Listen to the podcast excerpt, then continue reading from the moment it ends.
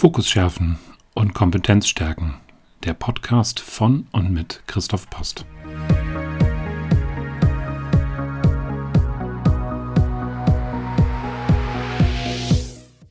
Ich bin Christoph Post, systemischer Coach mit langjähriger Führungserfahrung.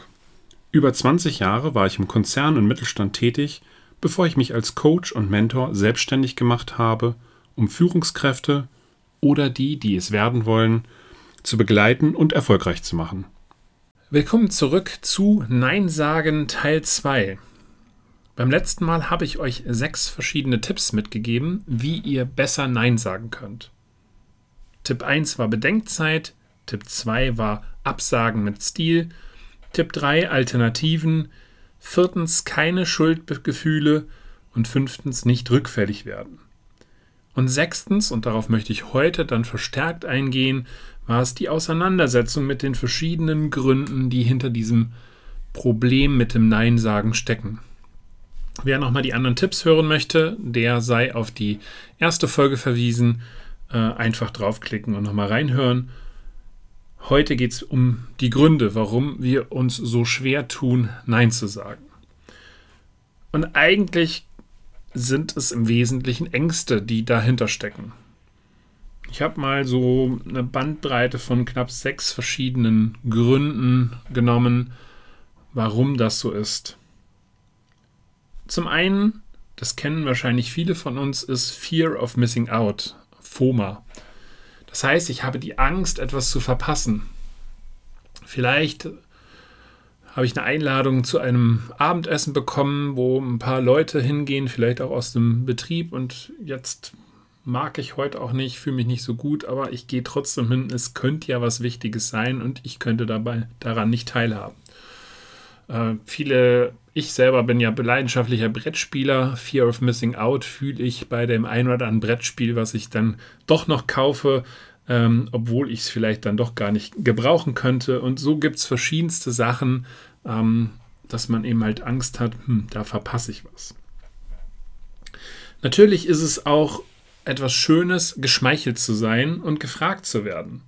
Wer möchte das nicht ähm, und, und fühlt das eben halt auch ähm, in sich, äh, eine Art der Wertschätzung, worin aber meistens dann auch eben halt das Thema der Ablehnung steht, auf die ich gleich noch zu sprechen komme.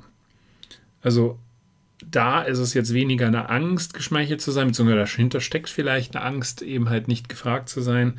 Ähm, aber hier fühlt man sich besonders geschmeichelt. Äh, und wer kennt diese Leute nicht? Ach, das kannst du doch so gut. Ähm, das äh, klappt doch wunderbar. Äh, funktioniert bei meiner Mutter immer mit Reibekuchen, wenn ich äh, die haben will und sie besuchen komme. Äh, perfekt. Das Thema Unsicherheiten und das Helfersyndrom, was da so ein Stück weit mit hineinspielt. Ähm, ich habe es mal unter übersteigerte Empathie gepackt. Das heißt, ich versuche auf keinen Fall den anderen in irgendeiner Form zu verletzen.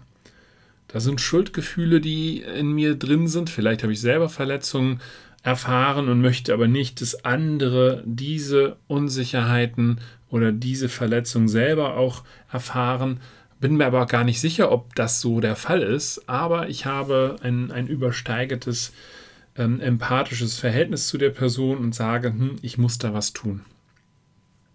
Ablehnung ist häufig ein ganz, ganz kräftiger äh, Grund, ähm, vielmehr die Angst davor, abgelehnt zu werden, gebraucht zu werden oder das Gegenteil, nicht geliebt zu sein. Man hat Minderwertigkeitsthemen, Komplexe, und kommt nicht klar äh, und kann seinen eigenen Wert nicht einschätzen und ähm, versucht es zu kompensieren, indem man dann bei solchen Sachen Ja sagt, denn man gehört ja dann dazu und hat eben hier nicht eine Ablehnung ähm, erfahren. Und wenn das sich steigert, auch im beruflichen, dann hat man vielleicht auch Angst vor möglichen Konsequenzen.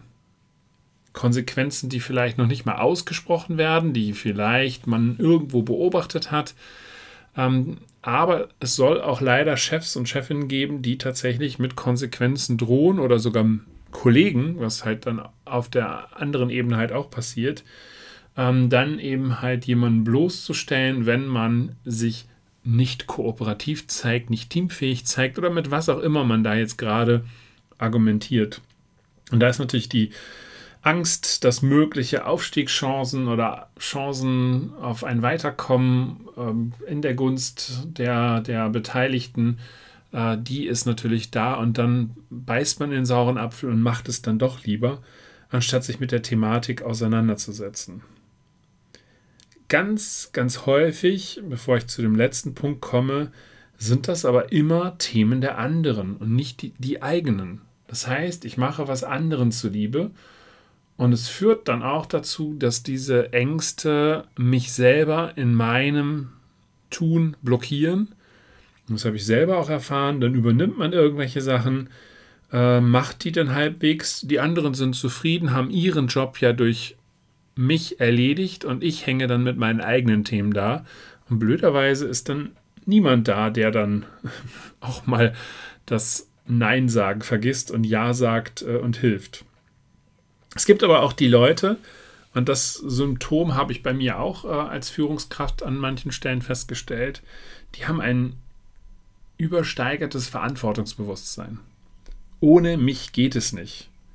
Da wird es noch nicht mal hundertprozentig erwartet, dass ich beispielsweise im Urlaub permanent ans Telefon gehe, in irgendwelche Konferenzen hineinlaufe, etc. Und wenn ich als Chef oder als Chefin es nicht gelernt habe, Verantwortung auch abzugeben, Vertrauen in mein Team aufzubauen ähm, oder es vielleicht auch an manchen Stellen halt nicht gespürt habe, dann hänge ich natürlich auch im Urlaub dran. Und wenn ich Kollegen habe, die sowas nicht respektieren, weil sie vielleicht keine Familie haben oder zu diesem Zeitpunkt gerade mal selber das Thema Urlaub für sie nicht so auf dem Schirm haben, dann nutzen die das ebenfalls gnadenlos aus. Da sitzt man am Telefon, äh, während die Familie irgendwo am Pool sitzt und sich äh, ja, dem klassischen Urlaub hingibt und quatscht über irgendwelche Dinge, die sich dann im Nachhinein auch als gar nicht so wichtig herausgestellt haben. Also das sind vor allen Dingen Ängste, die wir in uns spüren, weshalb es uns so schwer fällt, Nein zu sagen. Vielleicht dir dann auch. Vielleicht erkennst du dich halt auch hier irgendwo wieder. Und da kommen wir zu dem großen Thema, was so ein Stück weit dahinter steht. Nämlich der große Vergleich. Wir versuchen uns mit in unserer Situation oder auch in unserer Person immer mit anderen zu vergleichen. Was können die besser? Wo haben die mehr? Wo bekommen die mehr? Und wo möchte ich selber hin? Wenn ich mich mit anderen vergleiche, um zu lernen, dann ist das völlig okay für mich. Also dann ist der Vergleich auch nichts Schädliches.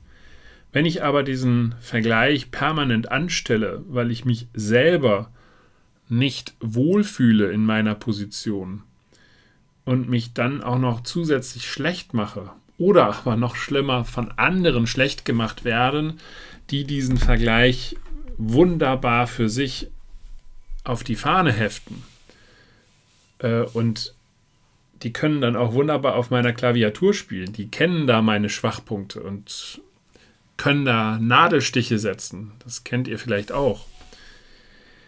Wenn also diese Leute auf dieser Klaviatur meiner Nerven, meiner Ängste es gelernt haben zu spielen, naja, dann bin ich in Anführungszeichen deren Opfer. Aber nicht Opfer im Sinne von, hm, ich kann da nichts gegen tun, ähm, sondern ich hänge einfach praktisch da am Fliegenfänger und, und habe kaum Möglichkeiten, da rauszukommen, wenn ich mich dieser Thematik nicht stelle. Und das ist jetzt das A und O. Ja. Diese Manipulation erleben wir innerhalb von Konzernen, ähm, innerhalb von Mittelständen, wo mit Mitarbeiter oder auch Chefs, wenn sie leider nicht so optimale Absichten führen, äh, uns dort ein Stück weit manipulieren kann. Und es ist wichtig, dass diese Manipulation aufgedeckt wird. Und gleiches erlebe ich übrigens auch, by the way, bei vielen Freiberuflern. Es ist ja zurzeit äh, gang und gäbe, höher, schneller, weiter. Hier mal schnell fünfstellig, sechsstellig und es wird da was aufgebaut. Jeder ist cool, jeder ist erfolgreich. Aber wenn du die Rolex nicht am Arm trägst, und wenn du nicht fünfstellig im Monat machst, ja, dann hast du was falsch gemacht, denn dann bist du kein Businessmensch. Und da gibt es im Moment leider so ein paar Scharlatane, äh, die genau mit diesen Vergleichen es schaffen, dich in eine Situation hineinzubringen, ja, dass du dann irgendwo da raus willst. Aber du willst da raus, indem du genau das Gleiche machst oder indem du genau das machst, was diese Personen dann wollen.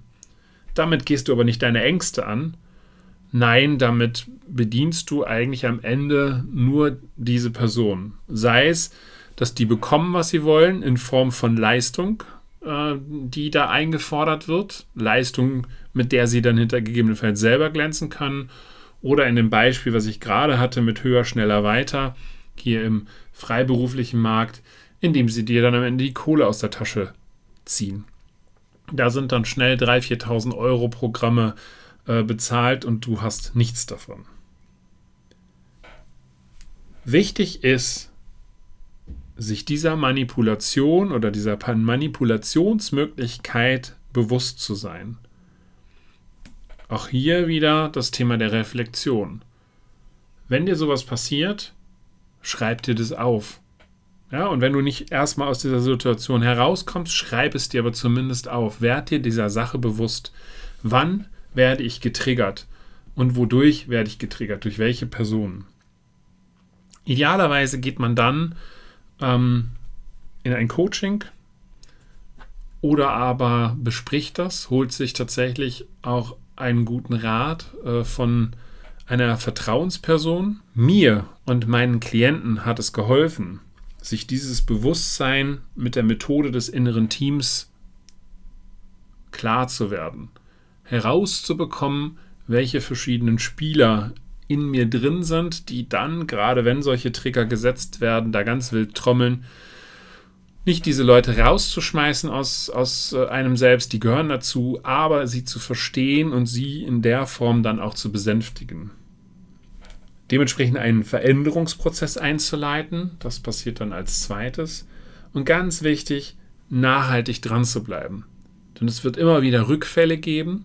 Die Ängste sind nicht weg, die sind irgendwie da, die soll man auch nicht unterdrücken. Man soll sich aber diesen Ängsten halt stellen. Und vor allen Dingen sich wirklich bewusst machen, wer, warum und wie werde ich getriggert. Und wenn ich mir das eben halt sauber dokumentiere, indem ich beispielsweise ein Journal führe, äh, wo ich eben halt nicht nur reinschreibe, was ist besonders gut gelaufen, wofür war ich dankbar, sondern wo habe ich vielleicht auch Probleme, wo sind noch Sachen, die nicht aufgearbeitet sind, solche Sachen eben halt sich dort eben halt zu dokumentieren. Und dann gegebenenfalls mit einem Coach bestimmte Sachen dort aufzuarbeiten und dann fitter in solchen Situationen zu sein und dann entsprechend der fünf Tipps auch klar Nein sagen zu können, ohne schlechtes Gewissen, ohne getriggert zu werden und ein zufriedeneres Berufsleben, vielleicht auch Privatleben zu haben. Das war der zweite Teil von Nein sagen. Ich hoffe, es hat euch gefallen. Es hat euch ein paar Anregungen gegeben. Und äh, wir hören uns demnächst wieder hier auf dem Kanal. Bis dann, euer Christoph. Tschüss.